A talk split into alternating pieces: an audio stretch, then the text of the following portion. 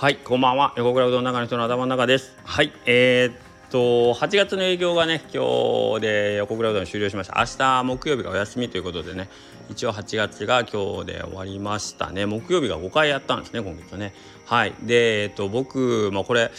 去年のスタンド F でも言ったかな。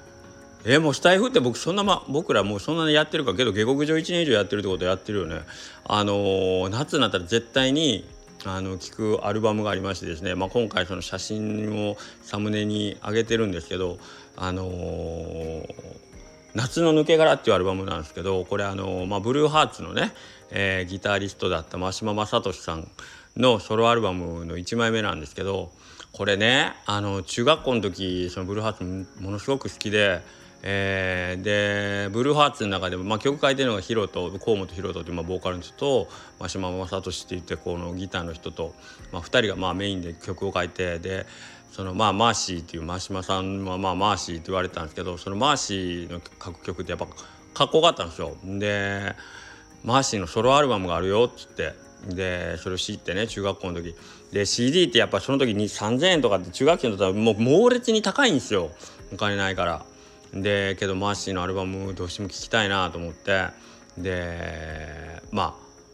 あレコード屋さん行って買うわけででもブルーハーツのイメージで聴くからそのマーシーのそのソロアルバムってブルーハーツ全然全然毛色が違うかったんですよ。まあよく考えてみたら当たり前でブルーハーツと同じ楽曲というか同じテイストの曲やったらそれはブルーハーツでやるからそれができないから真島正俊ソロ名義でねアルバム出してんのにそんなの分からんからさ中学校のマーシーの曲やからまたかっこいいやつねまあブルーハーツご存知の方まあまあほまあみんな分かると思うけどまあねパンキッシュでこうねスリーコードでこう速いテンポでこう突き進んでいくバンドサウンドじゃないですか。それがですよ。それを期待して買うわけ。中学生はたぎってるから。うわまたああいうちょっとグッズかっこいいやつ聴こうぜ聴こうぜみたいな感じ行ってマーシーのそのソロアルバムを買ったら なんと大人なことですよ。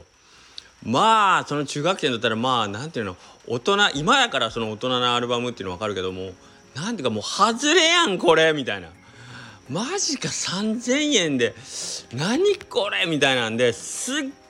ごいショックだったんですよ。そのもうなんかめっちゃ落ち込んだんですよね。うわこれ3,000円やってもたみたいな。うんっていうだったんですけどけどあのー、もう勝った以上ねあともう聞くしかない。捨てるわけにいかんから。聞くしかないわと思って聞きまくってたらもうだんだんなんかめちゃほんまになんか無理し最初本当無理して聞いてたんですよ。なんやおいきもへなんだったらねちょっと気持ち悪いわぐらいの感じで聞いてたわけ。ボサノバ調であったりまあどっちかというと本当にロックな感じ曲っていうのは全然なくて、まあ、どっちかというと本当にまあえーと、優しい感じの曲まあフォークっぽいのもあったり、えー、ボサノバっぽいのもあったり AOR 的なやつもあったりで本当今聴けば本当にもうどの曲もほんまマジ捨て曲ないなっていうアルバムでもう大好きなんですけど当時はね本当にあのー辛かった。正直。で聞くのも辛いし。でその3,000円を無駄に使ったっていうのもあってなんか罪悪感というかなんかこう自分への戒めと臥薪嘗胆みたいな感じよ。このこの悔しさ忘れるなぐらいの感じで聞いてたから 失礼な話ですけど。はい。で苦行のようにして聞いたけどある日突然「ん?」って。だんだんなんか頭について離れへんなみたいなこのメロディー。で聞くようになって本当にその聞きたいと思って聞くようになり始めていったんですよね。本当毎日聞いてて。で、えー、夏休みそれをすっごい聞いてて。まああのアルバムのタイトルはね「夏の抜け殻」っていうあのアルバムのタイトルで。でやっぱり夏すごい聴いてたんですよね。で、えー、むちゃくちゃ好きになった。でそこはもう本当僕のなんかその音楽遍歴という中ではすごく大きなエポックメイキングな、えー、1枚だったんですよ。はい、ブルーハーツパンクを期待してパンクロックを期待してアルバムを買いに行ってもうとてもじゃないけどそれとはもう程遠い、えー、対局のアルバムみたいなのを手に入れて大人の世界のね。でそれを無理やり聴きまくってでその良さに気づくというかね。うわこれいいやんって思えるようになったっていうことでなんかすごい自分の中で大人になったとは言わんけどけどああこういうのありなんやってすごいなんかこう幅が出たんです。でねその歌詞も最初まあなんか回しっぽくないなというかなんか気持ち悪いなみたいな感じの歌詞だったんだけど聞いていくうちに歌詞もどんどんどんどん刺さってきてでもう今生涯忘れられないアルバムになっててで夏になると絶対聴くんです。で「夏の抜け殻」っていうあのアルバムタイトルでやっぱ8月のこの終わりの時期っていうのはあ絶対聴いとこうっていう感じなんですよね。はい、で最近もう僕ね音楽ゆっくり聴くってこともなくなったんですけどあの悲しいかな。うんなんか僕そういう時間を取り戻さんといかんなと思うんですよ。しかもあの流し聞きはあるんですよ。BGM としてなんかこうね適当に家であの息子たちやねが聞いてるのを横で聞いたり。あれかけてとかこれかけてとかって YouTube で流してもらったりとかね Spotify で聞きけど指名買いで指名というかこれが聞きたいって言って聞くっていうのはもうめったになくてしかもアルバム通して。けど夏の抜け殻だけはねやっぱり聞いちゃいますね。まあそれのえっ、ー、と1曲目特にねえっ、ー、と「夏が来て僕ら」っていう曲があるんですけど僕もこれ本当にもう本当にこれな本当に夏が来て僕らなんだけど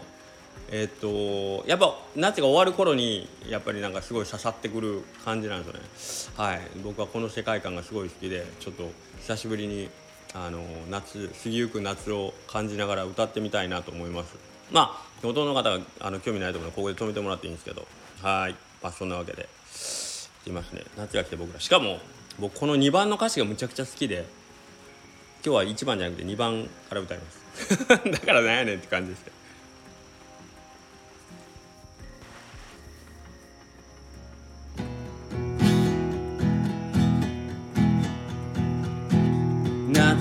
来て僕ら。高校野球なんて見ないで。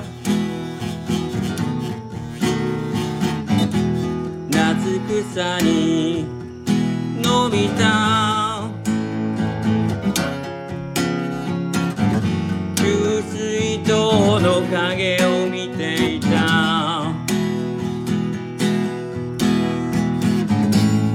昔ならもっと良かったけど宿題は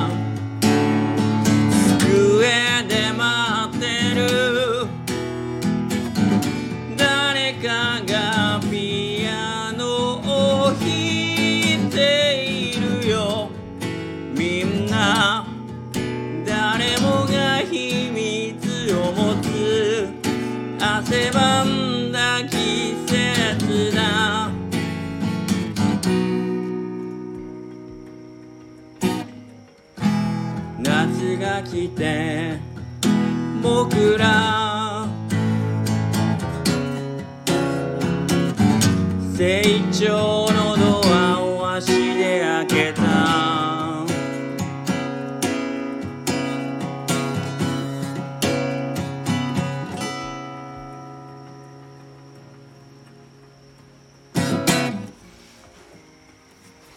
雨も降ってきましたね。なんか夏っぽく夏の終わりっぽくていいっすね。